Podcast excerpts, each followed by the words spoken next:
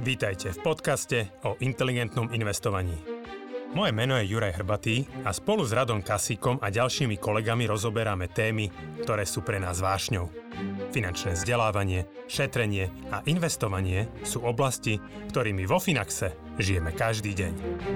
V tomto podcaste sme spojili naše vedomosti, aby sme vám pomohli žiť pokojnejší život vďaka dobrému finančnému zabezpečeniu. Stiahnite si do mobilu našu aplikáciu Finax a nezmeškáte nové podcasty, blogy či skvelé webináre.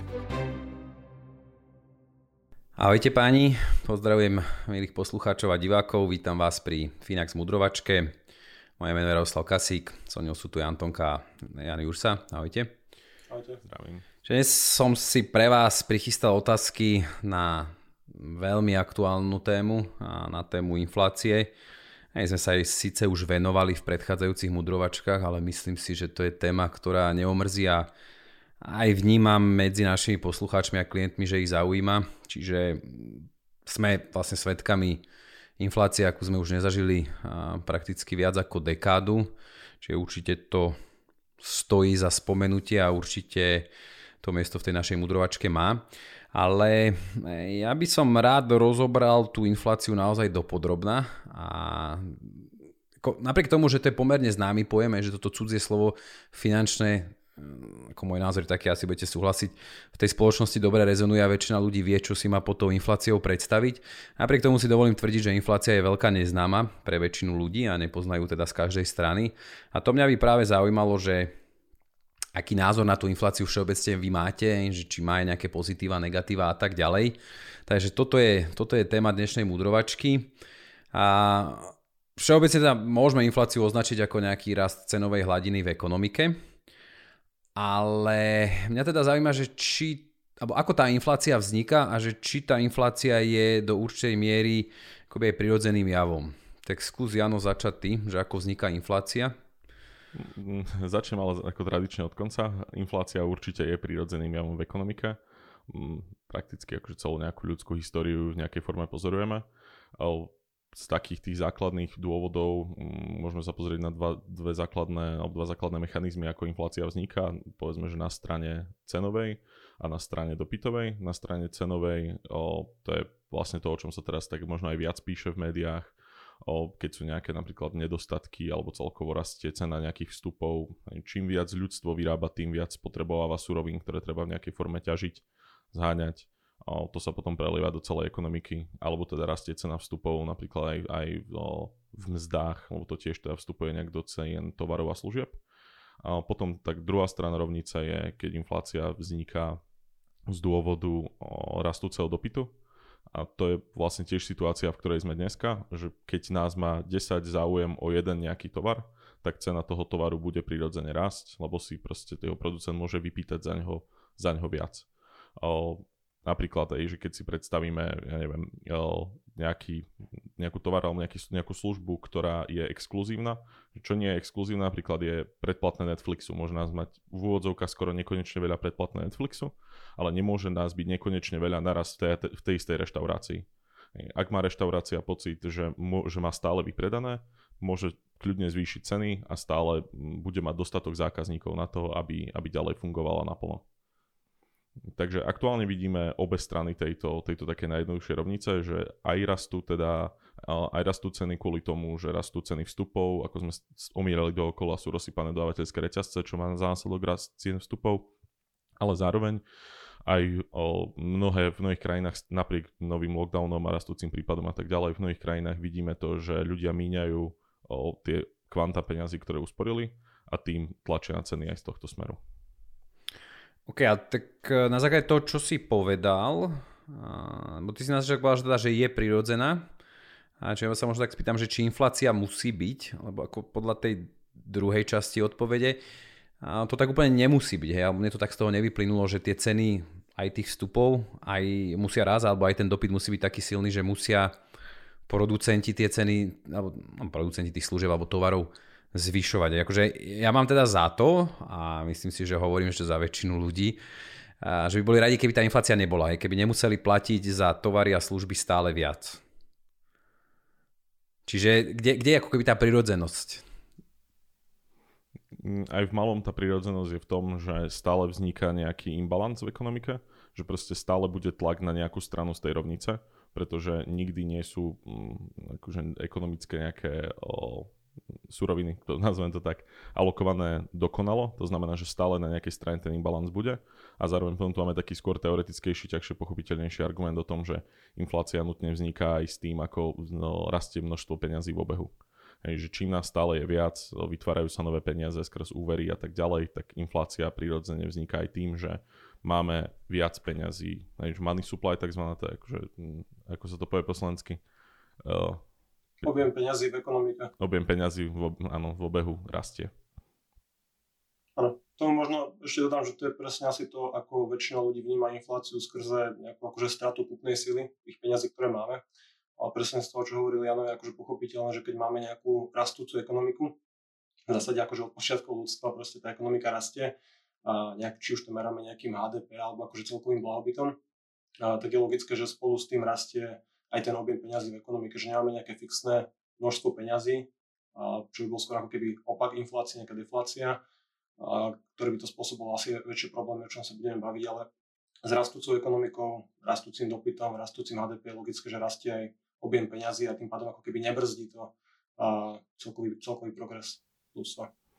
A to sa zase dostáva aj k tým prvým dvom bodom o vzniku inflácie, že čím sme všetci bohatší, tým viac si môžeme dovoliť tovarov a služieb kupovať, takže ten dopyt je vyšší a zase treba to niekde vytvoriť a odniekaď často aj vyťažiť. Toto sa mi akože veľmi páči, čo ste povedali, a že to je odpoveď vlastne pre mnohých ľudí, lebo často sa stretávame na internete alebo v médiách s tými reakciami, že to zvyšovanie tej peňažnej masy je zlé. Ale ono to nie je pravda, že ono to je presne prirodzené, pokiaľ chceme mať ekonomický rast, tak tá peňažná masa musí rásť a ona akože po svojej podstate nerastie tým, že by ju tlačila len centrálna banka, ale ona rastie hlavne tým, že sa poskytujú úvery a vďaka tým úverom môžeme financovať ten rast, takže môže podnikateľ začať podnikať. Čiže áno, toto teda chápem, že toto je tá prirodzená... Ak môžem, že naozaj akože oveľa viac peňazí sa, ako hovoríš, vytvára na strane tých komerčných bank, že to, že banka poskytne úver, často vytvorí, to, že banky poskytujú úvery, často vytvára oveľa viac peňazí ako to, že niekto si predstavuje, že ECBčka teda ako tlačí tie peniaze niekde po nociach a potom ich niekde vyváža. Naozaj ako tie komerčné banky sú hlavný tvorca. Presne tak. Čiže tu som veľmi rád, že teraz ste to povedali, že ste objasnili tú prirodzenosť. A teda ono, asi toto aj bolo na začiatku, si aj spomínal, Janči, defláciu, ale akože stále reagujem vlastne na tú prvú otázku alebo na tie prvé slova, že tá inflácia je prirodzenejšia ako deflácia, alebo môžeme to pokojne povedať, že aj lepšia. Prečo je teda tá deflácia, čiže čo znamená pokles cien v ekonomike, prečo je taký nepriaznivý scenár, alebo proste všeobecne politici, ekonomovia sa ho desia podstatne viac? No, akože v zásade, keď si pozrieme, čo je deflácia, čiže nejaký kontinuálny pokles cien, a on to vyzerá síce ako keby pekne, že pre ľudí, ktorí máme peniaze, na účte zarábame, máme nejaké úspory, tak ja by som bol rád, keby, že dokážem si ako keby budovať nejaký majetok, šetriť, odkladať, s tým, že pokiaľ sa rozhodnem časť tých peňazí ako keby konzumovať, kúpiť si nejaké auto, nehnuteľnosť, čokoľvek, OK, pre mňa ako spotrebiteľa akože nízke ceny alebo klesajúce ceny sú v zásade výhodné. Alebo teda akože robili by mi radosť. A problém je, čo by to spravilo vo veľkom meradle. Pokiaľ by ceny v ekonomike klesali, tak samozrejme spotrebitelia odkladajú svoje nákupy. Čiže nikto si nekúpi dneska 60-palcový televízor za 700 eur. Všetci budeme čakať, že o rok si ho kúpime alebo pol roka za 550, 500, 400 eur a podobne. To samozrejme platí pre auta, pre nehnuteľnosti, pre čokoľvek. Tým, že všetci budeme odkladať spotrebu, alebo teda veľká časť populácie bude práve špekulovať na ten rast cien, samozrejme spôsobí menší dopyt v ekonomike, čiže samozrejme ani tie firmy nemusia vyrábať toľko tovarov, lebo je klesajúci dopyt. Firmy nemusia veľa vyrábať, nepotrebujú toľko zamestnancov, čiže prepustia nejakú časť svojho ako keby stavu zamestnancov a tí ľudia, ktorí sú nezamestnaní, samozrejme nebudú kupovať nejaké ďalšie výrobky, lebo prišli o prácu, prišli o príjem a dostávame sa ako keby do takej deflačnej špirály, čiže možno niekto vníma ako infláciu problém, že strácajú peniaze proste hodnotu 2, 3, 4% ročne. Násobne väčší problém bola vysoká nezamestnanosť dvojciferná, kedy ľudia prichádzajú o prácu len preto, že jednoducho všetci odkladáme spotrebu, nemíňame. A to má akože podstatne, je to naozaj akože najväčší strašiak pre centrálne banky, ale samozrejme aj politikou, lebo cieľom je nejaký všeobecný blahobyt, keď to tak akože zjednoduším, taký ten vznešený cieľ, ale ten skôr dosiahneme tým, že budeme roztáčať tú ekonomiku, proste nebudeme na tých peniazoch sedieť, budeme kupovať produkty, služby, jednoducho takto. Problém deflácie, alebo to je celej diskusii o deflácii, je, že strašne sa pri tých teóriách upíname všetci na veľkú hospodárskú krízu z začiatku 20. storočia. Takže vlastne celá teória deflačnej špirály, ale vlastne to je jediný taký silný, relevantný príklad, ktorý máme do tejto diskusie, že kedy to naozaj takto fungovalo, že ľudia odkladali aj tú spotrebu a tam tých problémov bolo oveľa viac, ale ako si tá Janči povedal, že hej, ľudia budú odkladať spotrebu a nekúpia si tú telku a tak ďalej, takže problém tej diskusie je, že toto nie je úplne nutne pravda. Že keby toto fungovalo, tak my, ako áno, že toto je tá mainstreamová ekonomická teória, áno, ale že podľa mňa ona naráža na realitu. Ak by toto bola pravda, tak by si nikto nikdy nekúpil notebook, pretože vie, že o rok kúpi za tú istú hodnotu oveľa lepší notebook, alebo minimálne že lepší, nie horší. Lebo pri technológiách napríklad tá, povedzme, že technologická inflácia, alebo tá technologická deflácia tam funguje, že ja dostávam lepší výsledok za rovnaké peniaze, tak to poviem, tak podľa tejto logiky by sme si nekupovali technológie, ani by sme si nekupovali auta. Takže toto je teória, ktorá funguje skôr v extrémnejších prípadoch. Napríklad, keď Švajčiari mali, myslím, 2015 začalo, alebo okolo 2015 mali, myslím, 5-ročné obdobie deflácie, tak tam sa z toho nevyklil nejaký ohromný problém, aj keď im predpovedali už recesiu, ktorá teda neprišla. Ale teda stále si myslím, že platí to, že v prípade väčších problémov, tak toto je niečo, čo naozaj môže nastať. Ale v prípade také akože malej deflácie to nie je až taký problém. A tá druhá časť toho je tá, že tým, že my sa všetci bojíme deflácie, kvôli tomu, že ako v úvodzovkách si pamätáme ako ľudstvo historicky, keď vytvorila taký obrovský problém, tak už samotný strašiak deflácie často tie problémy vytvorí. Takže ak by teraz bola 1-2% deflácia, tak panikária trhy, panikária centrálne banky, panikária všetci a už sa to samo sa spôsobí z toho ten problém. Takže toto mi stále vadilo na tej diskusii o tej deflačnej špirále, že to naozaj funguje až pri tých extrémoch, ale ono sa to stalo samo pravdou, lebo sme si z toho vytvorili takého strašiaka, že už sa tej deflácie tak bojíme, že už je tak škodlivá, ako sme možno nepravdivo tvrdili niekoľko desiatok rokov. Tak no, napríklad to Japonsko nie je príkladom, že to je už v podstate, koľko to už 30 rokov čeli tej deflácii a premieta sa to aj do hospodárskeho rastu. Ale tam sa nedeje ten mechanizmus deflačnej špirály stále, pokiaľ viem, že ľudia by odkladali spotrebu kvôli tomu, že áno, nerastie to a tak ďalej, ale tam je tiež... Ale že na druhej strane aj veľa sa toho robí, aby to neprebelo, že zasa oni sú, ako čo sa týka menovej politiky, najextrémnejší.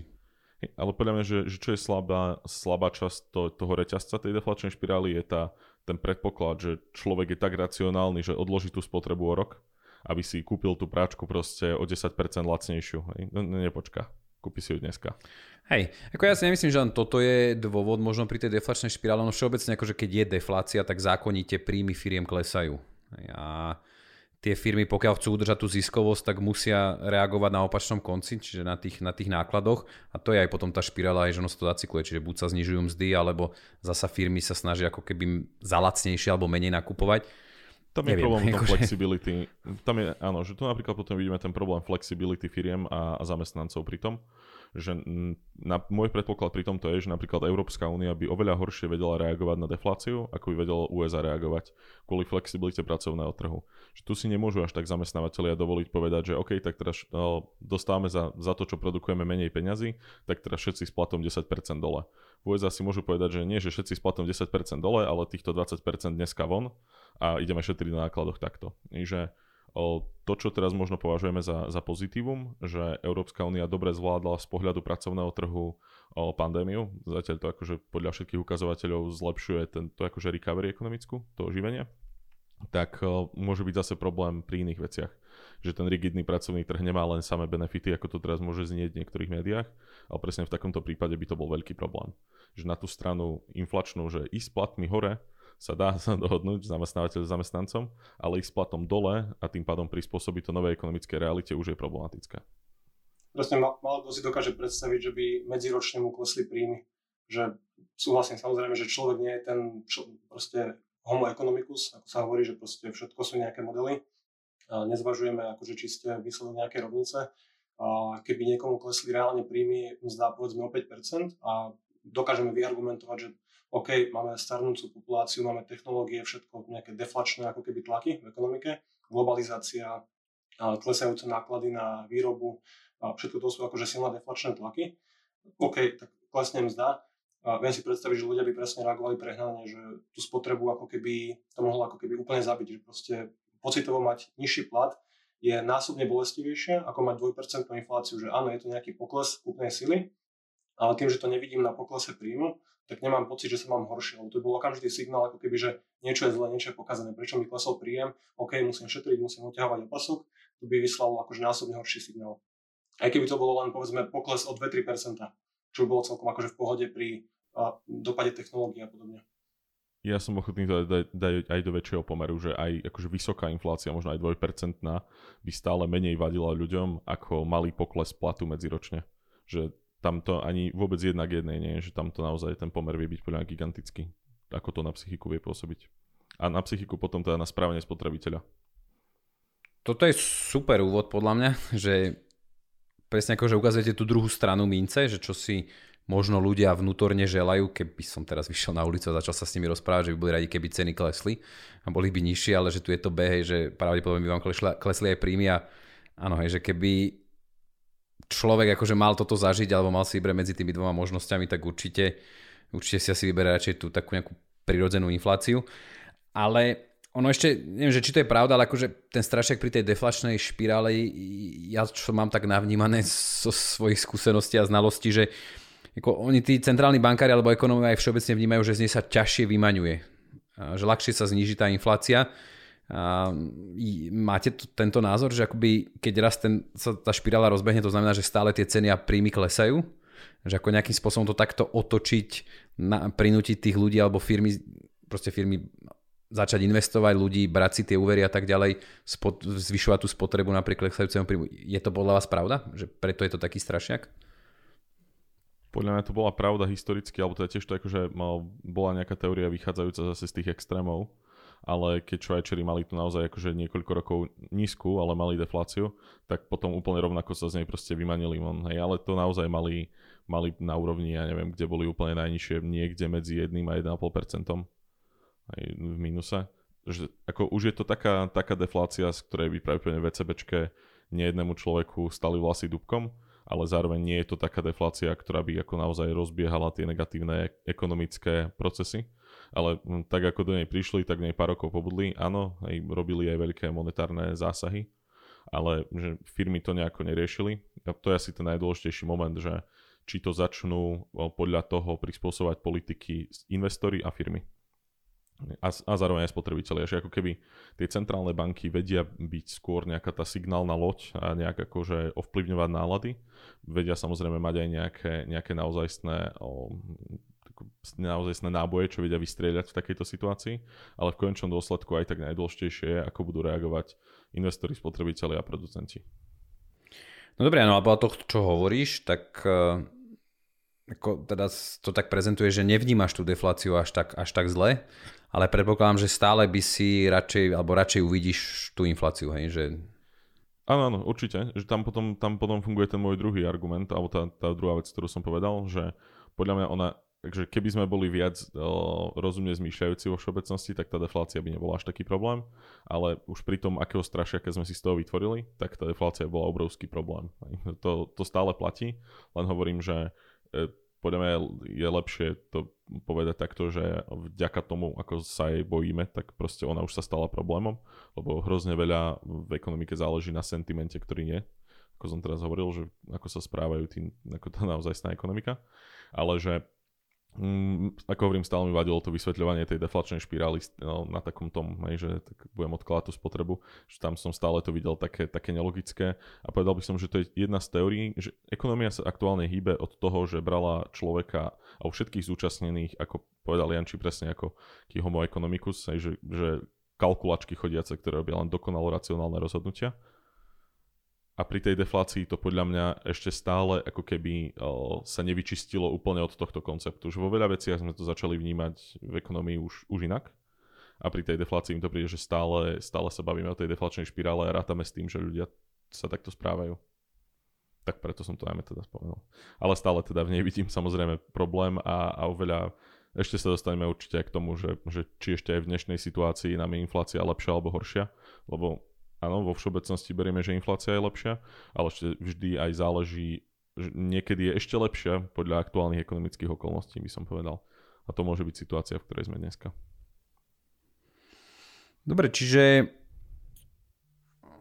aká, alebo spôsobuje vám inflácia vrásky napríklad súčasná, alebo že možno takto rozvinúť, že aká tá inflácia je zdravá, kedy to je v poriadku, aké sú nejaké pozitív, ako pochopil som z toho, čo ste zatiaľ povedali, že akoby tá inflácia je neoddeliteľnou súčasťou ekonomického rastu, ktorý chceme teda všetci zažívať, lebo vtedy rastie tá životná úroveň, pravdepodobne rastú príjmy a tak ďalej.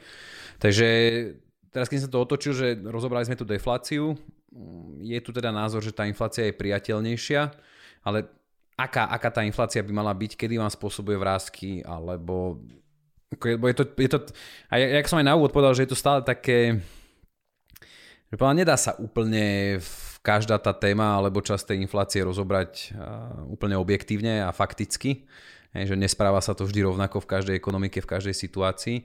Tak skúste toto ešte pozrieť, že, alebo povedať, že tej nejakej pozitíva, do akej miery vám tej vrásky nespôsobuje, kedy už hovoríte, že je inflácia zlá, alebo aká by mala byť, tak toto nejako rozvinúť. No, akože zásadný problém inflácie je ten, že ona sa každého dotýka inak, čiže povedzme nás, ľudí v produktívnom veku, a pokiaľ sme tak nastavení, že jednoducho takéto sú pravidlá hry, že treba poznať pravidlá hry, ktorú hráme, že takto nastavený ekonomický systém, inflácia je niečo, čo v tom systéme je úplne normálne, akurát sa treba naučiť ako keby tomu prispôsobiť, hrať s tým, čiže je úplne zbytočné hromžiť a hnevať sa na systém, proste takto to je nastavené, peniaze nemôžu byť na účte, a treba ich nejako investovať, treba ich pred tou infláciou ochrániť, a investovať do produktívneho podnikania a jednoducho nesediť na tých peniazoch. Samozrejme, v inej situácii nejaký dôchodca, ktorý má nasporené veľké množstvo peňazí za svojho produktívneho života a chce mať čo najmenšie riziko, ideálne bez rizika, a zachovať si životný štandard. Že ja sa na to tým pádom nepozerám, že pre mňa by to bola inflácia nejaký negatívny jav v ekonomike alebo celkovo pre mladých ľudí. Ja si myslím, že som sa naučil celkom dobre s tým ako keby žiť, profitovať, nájsť taký spôsob fungovania, ktorý je pozitívne nastavený voči inflácii, čo v preklade znamená nebojím sa zadlžovania, hlavne pri dnešných úrokových sadzbách. Keď sa pozrieme na to, že hypotéky vieme získať na Slovensku, čo je nejaký hlavný zdroj zadlženia slovenských domácností v priemere za nejakých 0,9%. Inflácia dneska v eurozóne niekde okolo 4%, 4,9 tuším. Tak akože reálne sadzby sú v podstate záporné, čiže ja v skutočnosti vrátim menej, ako si požičiam. Čiže keď sa na to pozriem z môjho osobného pohľadu, kupujem nejaké aktíva, ktoré rastú minimálne na úrovni inflácie, čo sú nehnuteľnosti, akcie, akékoľvek produktívne aktíva. Je logické, že keď rastú ceny materiálov, ceny práce, mzdy tých robotníkov, tak samozrejme stúpajú aj tieto aktíva. Vidíme, že nehnuteľnosti ako jeden z tých príkladov dlhodobo držia krok s infláciou, alebo teda rastú rýchlejšie. Čiže požičam si peniaze, plat v čase rastie, dôležité je presne toto, aby ten plat v čase rastol rýchlejšie ako inflácia, čo sa v priemere dlhodobo deje. Samozrejme sú nejaké obdobia, kedy teraz nám inflácia vyskočila 5-6% a nie každému ten zamestnávateľ od ďalšieho mesiaca alebo roka tú mzdu zdvihne. Ale keď sa pozrieme na dlhé obdobie, 10, 15, 20 rokov, tak mzdy aj v nejakej rastúcej produktivite rastú rýchlejšie ako inflácia. Tým pádom ja ju ako problém nevnímam. Pre mňa je to skôr benefit a skôr využívam na nejaké bohatnutie, budovanie majetku. K tým platom, že Slovensko má v tomto ešte veľmi dobré tie štatistiky, že tie reálne platy, to znamená nominálne platy očistené o efekt inflácie, tak tie naozaj dlhodobo rastú. Na rozdiel teda napríklad do USA, kde časť tých, alebo veľká časť toho rastu platov bola krátkodobo vymazaná tou infláciou. Že my sme na Slovensku naozaj v tomto dlhodobo lepšie. Myslím, že za druhý kvartál tohto roka už to bolo tak, že sme boli vlastne aj v tej reálnej hodnote platov nad predkoronovými úrovňami, aj už vrátane proste tej rastúcej inflácie, a zatiaľ to vyzerá, že takto by sa to malo držať. V toľkých sektoroch je taký nedostatok ľudí, že inflácia na Slovensku akurát ešte pomôže ďalšiemu rastu platov, ktorý už tu bol aj tak prítomný, ale vlastne akože toto bude ďalší olej do ohňa v tomto. Takže napríklad tu sa až tak hrozne nebojím, že pre širokú populáciu pracujúcu by toto bol až taký problém. Ako hovorí Janči, je to iné pri iných častiach obyvateľstva. A aby som ale odpovedal aj na tú tvoju úvodnú otázku v tomto, že kde je možno taká nejaká tá prírodzená hranica. Ako ja nemám nič proti tomu, ako to centrálne banky nastavili na tie 2%. Asi je to spôsobené aj tým, že väčšinu našich životov to vidíme, že to je nejaký cieľ, tak to už sa človeku tak vypáli do mozgu. Ale aj keby tá inflácia bola nejaký čas, aj niekoľko rokov výrazne vyššia, on to nie je až taký problém, keď sa pozrieme potom, kde by bola tá inflácia za 20-30 rokov napríklad. Že my máme taký, povedzme, že ako, v úvodzovkách dlhodobý nedostatok inflácie, že nejaký krátkodobý rast cien, ktorý by dobehol tých pár rokov skoro deflácie v eurozóne, veľmi nízka inflácia v USA, naozaj nevnímajú ako problém ani centrálni bankári, len to teda musia omieľať na každej tlačovke, aby to tak vnímal aj zvyšok populácie. Vy ste tu také viaceré roviny tej inflácie spomínali, ja to skúsim tak nejako rozobrať. Začnem asi teda od tých platov. Je tam teda ako podľa vás nejaká súvislosť medzi infláciou a platmi? Akože dobre, že sú niektoré odvetvia, teda tí štátni zamestnanci, kde to môže byť takto trebárs naviazané, že sa to zvyšuje o infláciu a podobne. Ale že zákonite to platí, že keď sa zvyšuje inflácia, tak to vedie aj k rastu miest? Či to po všeobecnosti áno. Hej, vo všeobecnosti áno.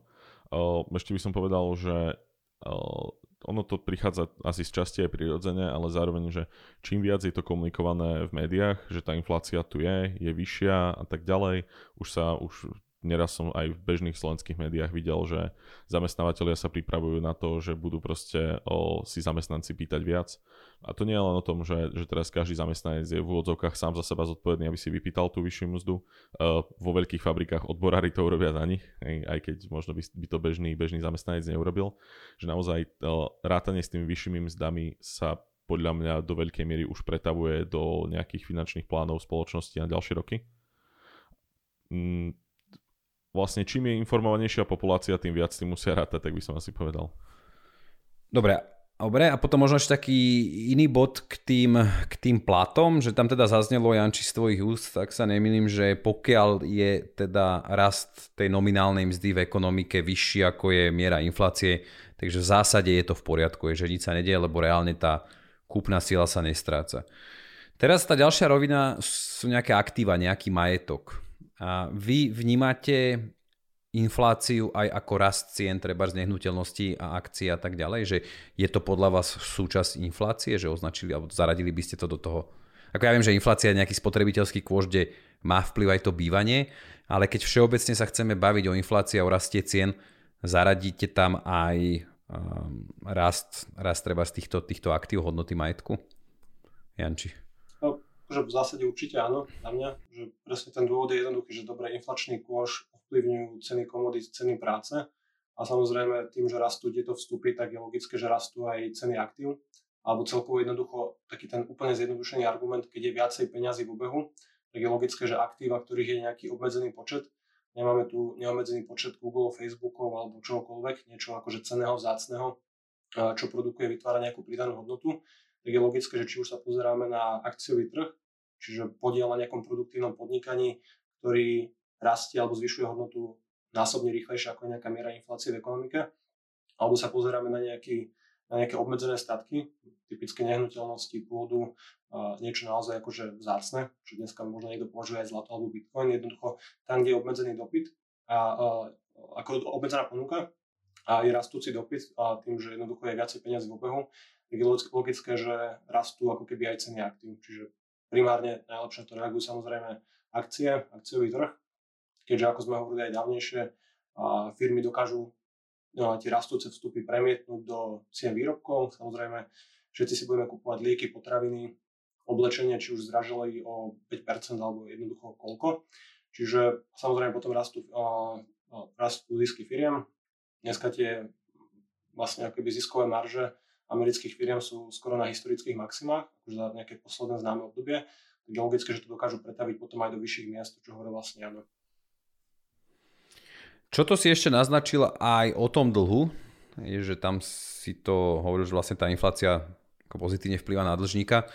Ja osobne si myslím, že na toto sa úplne zabúda v našej spoločnosti, alebo nekladie sa taká váha, keď je tá téma o inflácii a naozaj asi medzi tými bežnými ľuďmi. Takže toto ma veľmi zaujíma a skúste to trošku viac rozvinúť, že dopad inflácie na dlhy. OK, akože keď si to vezmeme tak trošku zjednodušene, potom vysvetlím, ako to funguje, akože skôr cez čísla, tak inflácia reálne znižuje hodnotu dlhu, čiže ako keby hovorí sa, že máže dlhy.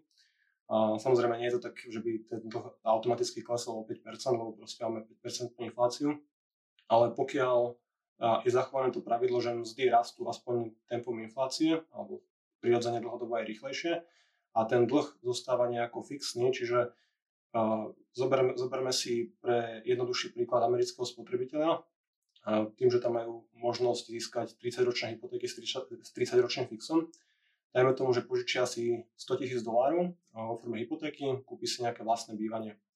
A tá splátka hypotéky pri 3% sadzbe, čo dneska Američania si dokážu fixovať na celé obdobie, je niekde okolo $420 mesačne. A tu ako keby výšku splátky má tento človek garantovanú na celých 30 rokov. Čiže povedzme, že kúpil som teda 100,000 nehnuteľnosť, $420 je splátka. Povedzme, že môj reálny čistý príjem je pre jednoduchosť výpočtu $1,000. Čiže splátka voči tomu príjmu tvorí 42%. U $1,000 zarábam, $420 platím hypotéku. Ale tým, ako môj príjem v čase rastie, čiže narastie z tých $1,000 na 1050, 1100, 1200, 1500, väčšine ľudí počas života rastie plát, naberajú nejaké skúsenosti, polepšujú si, jednoducho cena človeka na trhu práce rastie v čase. A v momente, keď ja budem zarábať povedzme $1,500 alebo $1,500 alebo $2,000 a splátka stále je $420, lebo je fixovaná 30 rokov, tak už tvorí relatívne malú časť tej mojej výplaty, čiže ten vplyv tej splátky je čoraz menší, klesajúci.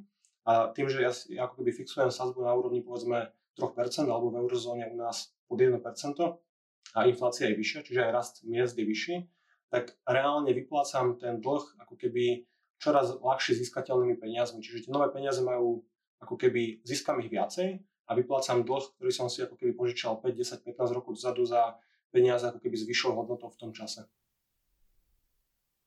Ako aj vyplývalo z Jančieho príkladu, tak u nás to nebude úplne také jednoduché, ako by to bolo jednoduché v USA. Lebo ak tá inflácia ostane vyššia, tak aj tie úrokové sadzby časom by mali porásť. Aj ak centrálna banka sa rozhodne proti tomu niečo robiť. Takže naozaj je to také trochu situačné, ale vo všeobecnosti toto platí. Len som to tak u nás je trošku problém, že nedokážeme si požičiať na 30 rokov. Že keby mi nejaká banka dala hypotéku na 30 rokov za 3%, alebo teraz myslím okolo Američanom za 2,8%, tak to zoberiem v zásade neobmedzené množstvo peňazí si požičiam, koľko mi tá banka dá, lebo pokiaľ dokážem ich zhodnotiť vyššie a rýchlejšie ako je tempo inflácie, čo reálne sa dá, je rozumný predpoklad, že na takomto horizonte dokážem dosiahnuť 2-3-násobný výnos ako je inflácia, tak neexistuje pre mňa strop, ktorý by som si ako keby nepožičal koľko. Toto je inak zaujímavé, že to je zase taká vec, ktorá je keby opačná, ako by človek normálne čakal. Človek by čakal, že v Amerike budú maximálne trojročné fixácie alebo niečo také, že taký oveľa dynamickejší bude ten trh a že v eurozóne by som čakal 30-ročné a je to vlastne naopak tomto, že to je úsmevné. Hej, ale ono, akože zasa Jana, aj u nás to asi platí, lebo vieš, aj tá 100,000-ová hypotéka, akože nie len to, že vo vzťahu k tomu príjmu, ale že všeobecne aj aká je hodnota tých peňazí vyjadrená nejakým nákupným košíkom, aj tak to tiež klesá. Otázka, že kedy sa zasa najbližšie nejaké reálne úroky dostanú do kladných čísel, čiže to je ako úročenie minus inflácia, že neviem, že koľko rokov to už na Slovensku nemáme, čiže ako ste aj predtým povedali, je čo dobiehať. Ale toto je ako skutočne dôležitý bod, ktorý ja by som rád zdôraznil a na čo mnoho ľudí zabúda pri tej inflácii. Čiže inflácia je veľkým priateľom dlžníkov, naopak veľkým nepriateľom veriteľov, pokiaľ teda si nepýtajú za tie pôžičky vysoké úročenie. A mne teda aj z tej vašej diskusie alebo z tých vašich odpovedí už aj tak vyplýva trošku odpoveď na moju ďalšiu otázku alebo vôbec všeobecne kam sa chcem aj dostať týmto rozhovorom, že ako sa možno chrániť a pripraviť na tú infláciu, ako konať alebo dokonca profitovať z tej inflácie. Čiže už to je trošku podľa mňa zrejme z toho, čo ste povedali, ale nechám to povedať vás. Takže skús teda Janči, že ako je taká najlepšia ochrana pred infláciou, alebo dokonca pokiaľ sa dá, že profitovať. Bo ty si tak aj od začiatku začal v tomto duchu hovoriť, že keď sa dobre nastavíš a začneš brať tú infláciu ako samozrejmosť, tak vieš nejakým spôsobom z toho profitovať, alebo aspoň to nemať ako nejakú životnú záťaž. Môžeme sa na to pozrieť na takých dvoch príkladoch. Prvé môže byť nejaký človek, ktorý má vybudované nejaké úspory, má nejaký majetok.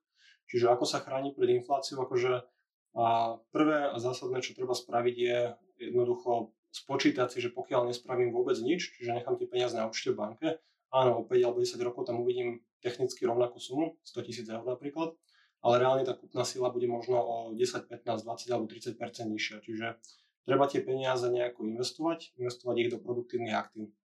Dlhodobo najvyššie výnosy, alebo teda najvyššie čisté výnosy po odrátaní efektu inflácie prináša práve akciový trh, čo je logické, lebo samozrejme je s tým spojené nejaké vyššie riziko, čiže tam nejaká riziková prémia a tým, že tieto veľké podniky alebo spoločnosti akcie tým pádom dokážu profitovať aj z rastu cien alebo dokážu sa pred ňou efektívne chrániť, tak to je dobrý spôsob, ako tie peniaze nejako ochrániť. Čiže nenechať ich na účte a aspoň v nejakej rozumnej miere ich vystaviť trošku riziku a zarobiť aspoň tie 2, 3, 4% ročne.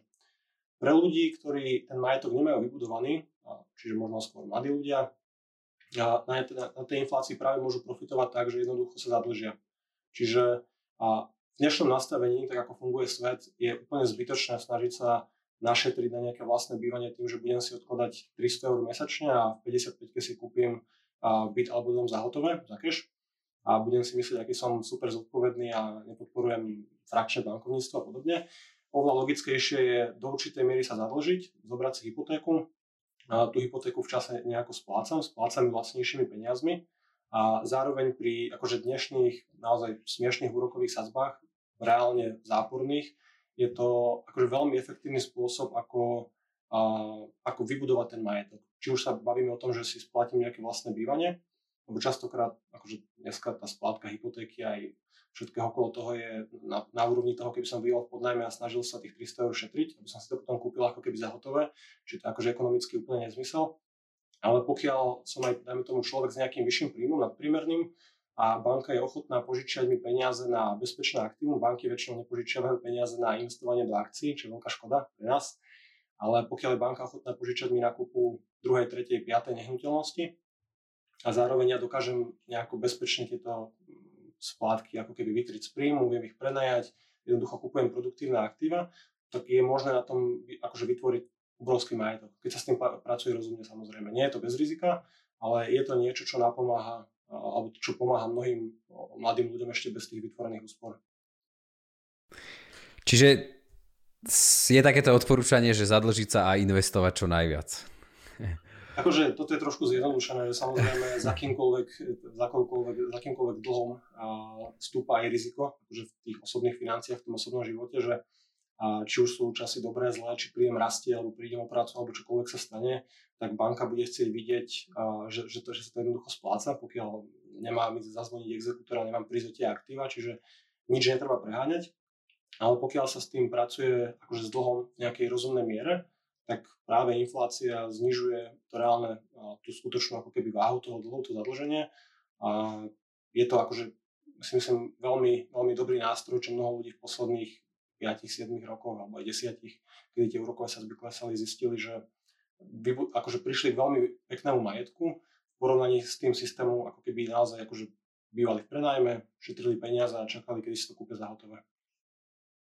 Znie to ako taký double win. Dvojitín.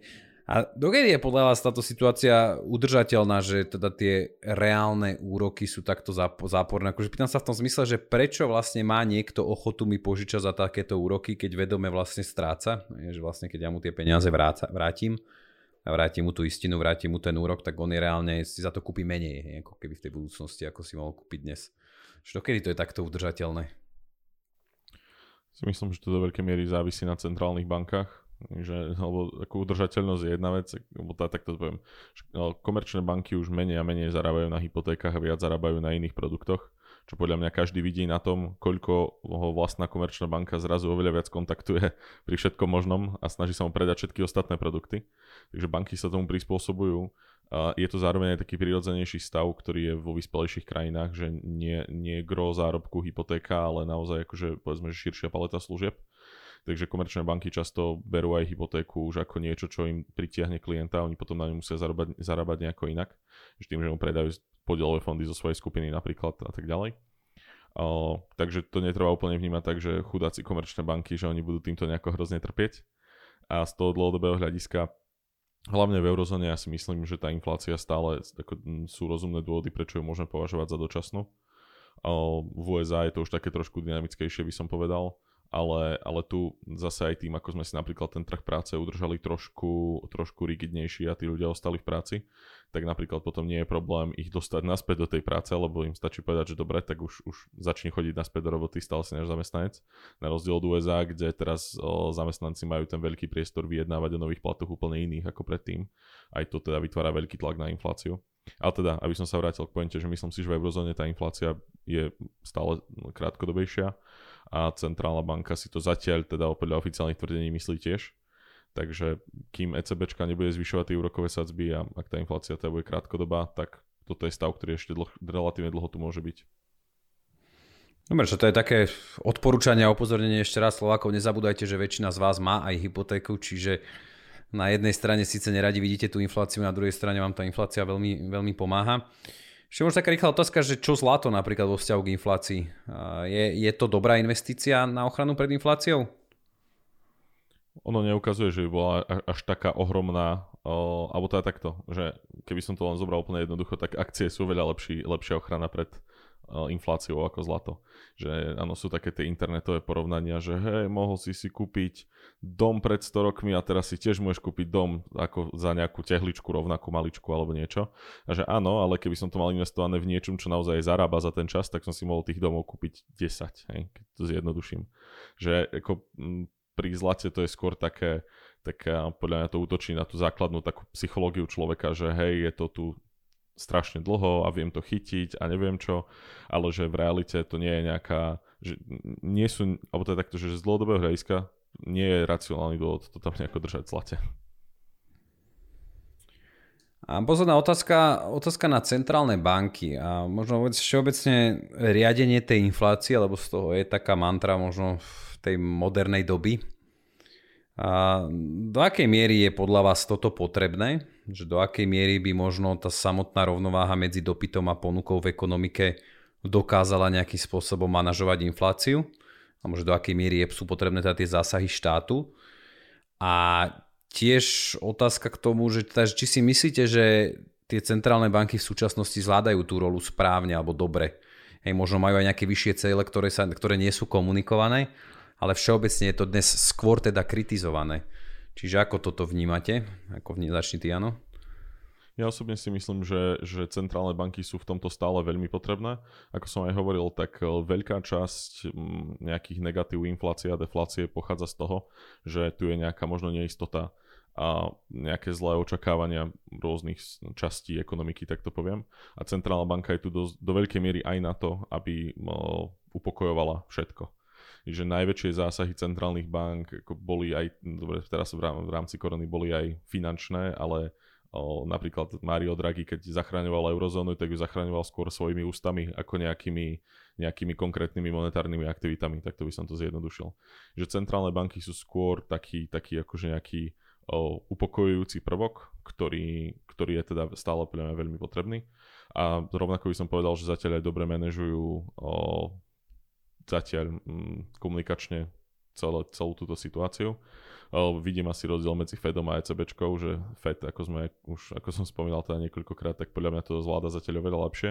ECBčka ako všetko v rámci Európskej únie zatiaľ skôr vyzerá tak, že máme rok nejaký názor, tak prečo by sme ho menili, máme ho ešte len rok, však na európske pomery to nemusíme dynamicky reagovať. Fed naozaj to vyhodnocuje skôr oveľa na krátkodobejšej báze a vie proste nejako flexibilnejšie reagovať. Ale zatiaľ nevidím nejaké veľké problémy u týchto veľkých centrálnych bank. OK, a Janči, otázka na teba, že či si myslíš, že tie centrálne banky naozaj budú tolerovať takú vyššiu infláciu dlhší čas? Akože aby, že reálne chcú tým nejakým spôsobom okresať tie vysoké, veľké štátne dlhy a tak ďalej? Akože nejaká úroveň inflácie na povedzme v tých hodnotách niekde okolo 2-3, možno 4%, aj keď to nebudú komunikovať úplne jasne, je pri takomto vysokom akože zadlžení štátov celkom želateľná. Trošku to ako keby zjednoduší fungovanie Španielom, Talianom a samozrejme akože celkovo aj týmto zadlženým iným krajinám v celom svete. Čiže nemyslím si, že by centrálne banky veľmi intenzívne bojovali s infláciou na úrovni 3%. A samozrejme, keď sa na to pozrieme dneska, že v Spojených štátoch a v eurozóne máme infláciu 5 až 6%, tak to je už akože trošku nepriateľná hranica. Ale nie je nepriateľná, pretože by to bolo niečo extrémne. Nie je to 10, 15 alebo 19% ako v 70. rokoch v Spojených štátoch. Skôr ide presne tú psychológiu. Že centrálne banky sa snažia zabraniť tomu, aby sa ako keby v mysliach ľudí zakorenilo, že inflácia je 5, 6 alebo 7%. A teraz idem si pýtať zvýšenie od zamestnávateľa, mzdy. A zamestnávateľ to samozrejme pretaví do ceny výrobkov, že znova sa ako keby tiež môže vytvoriť trošku nejaká špirála, keď všetci očakávame rast cien. A tým pádom aj ľudia, ktorí majú tie úspory na účte, tak ako keby spanikária a rýchlo budú nakupovať akékoľvek aktíva, ktoré sú dostupné, lebo inak stratím 5% ročne, to tiež nie je úplne želaný efekt. Keď sa pozrieme na Slovensko, na účtoch a depozitách je niekde okolo 24 miliard, a celkovo na takých krátkodobých vkladoch je niekde okolo 45 miliard eur. Keby si zrazu každý Slovák povedal, že je 5% inflácia a bude trvať 10 rokov, alebo nebude aj stupňa 6 alebo 10%, tak asi mnoho ľudí by sa snažilo tie peniaze preklopiť do čohokoľvek, čo je dostupné. Pomaly by sme boli ako v Turecku, kedy ľudia kupujú Rolexy alebo auta, alebo čokoľvek je lepšie ako tá mena, ktorá stráca hodnotu. Čiže to by mohlo tiež vytvoriť nejakú nákupnú paniku a naozaj spôsobiť akože úplné bubliny, neporovnateľné s tým, čo sme videli možno v minulosti. Čiže tie centrálne banky sa budú snažiť manažovať tie očakávania, že je to vidieť aj v tej retorike. Áno, asi tá inflácia bude trošku vyššia nad tým cieľom 2%, ale nemyslím si, že dopustia, aby povedzme niekoľko rokov bežala na úrovni 5, 6, 7, 8%. Čiže akože ja som v tomto celkom optimista, že sa im to podarí nejako zvládnuť. Majú na to nástroje, vidíme, že v minulosti dokázali s tou vysokou infláciou efektívne bojovať, dokážu to utiahnuť tie, akože tú monetárnu politiku, keď to bude naozaj treba. Takže ja som zatiaľ akože celkom spokojný s ich fungovaním alebo nastavením. Hlavne uvidím, ako to dopadne, keď prejdú tie nejaké dočasné dopady na tých dodavateľských reťazcov a podobne. A uvidíme, nakoľko vôbec tie nejaké strašne silné zásahy centrálnych bank vôbec budú potrebné, lebo to dnes stále nevieme ešte. Večný optimisti. Super, ja ďakujem. Ja to tak skúsim možno teda zhrnúť, že to odporúčanie alebo taký záver, nejaké rady, že tá inflácia nie je taký strašiak, ako sa to možno často medializuje, alebo ako si to ľudia nosia v hlavách. Že bez inflácie by nebol ten hospodársky rast, nezvyšoval by sa vám príjem, teraz ako prehováram voči ľuďom, poslucháčom. A s veľkou pravdepodobnosťou by ani tá životná úroveň sa nezvyšovala. Ak chcete byť chránení pred tou infláciou, tak určite treba mať aj úspory alebo veľkú časť úspor uloženú v aktívach, ktorých dlhodobý výnos je vyšší, ako je tá miera inflácie. Nie je to podľa mňa nič náročné dneska nájsť alebo sprocesovať. Zároveň netreba sa zbytočne ponáhľať so splácaním dlhov, pokiaľ to nejaký ten rizikový profil dovoluje. Viete ešte z tej inflácie profitovať vlastne zadlžením sa, samozrejme nejakým zdravým. Nie je to určite odporúčanie, aby si ľudia brali dlhy. Takže nezbavíme sa jej, bude tu s nami, dá sa s ňou žiť, dá sa z nej profitovať. A myslím, že to, čo som od vás očakával, lebo od tejto dnešnej debaty ste mi zodpovedali, takže ďakujem veľmi pekne a teším sa opäť do skorého počutia. Verím, že ešte pred Vianocami sa nám aspoň jedna mudrovačka podarí nahrať. Takže budeme sa počuť, budeme sa vidieť. Majte sa pekne. Do počutia. Do počutia.